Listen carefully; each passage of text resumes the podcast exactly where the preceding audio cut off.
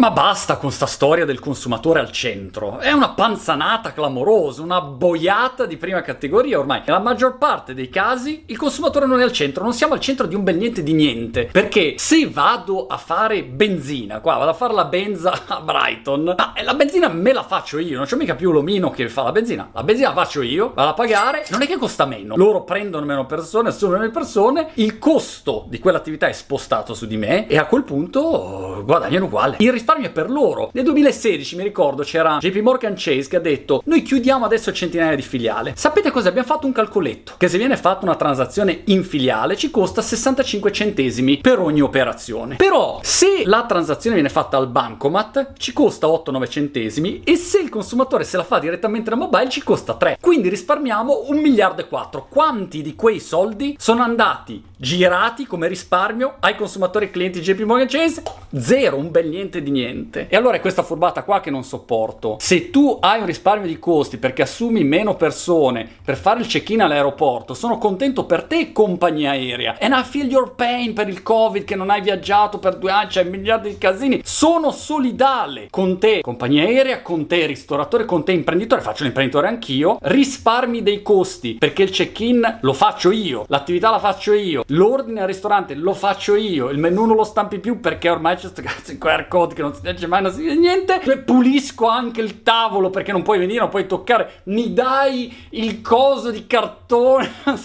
dipende dal posto, insomma, ci sono posti più qualitativi e meno qualitativi, però hai un risparmio chiaro di costi, assumi meno persone, hai mille menate in meno, però mi devi passare anche a me un risparmietto. Se no, il consumatore non è al centro, al massimo, nella maggior parte dei casi, il consumatore oggi è in periferia.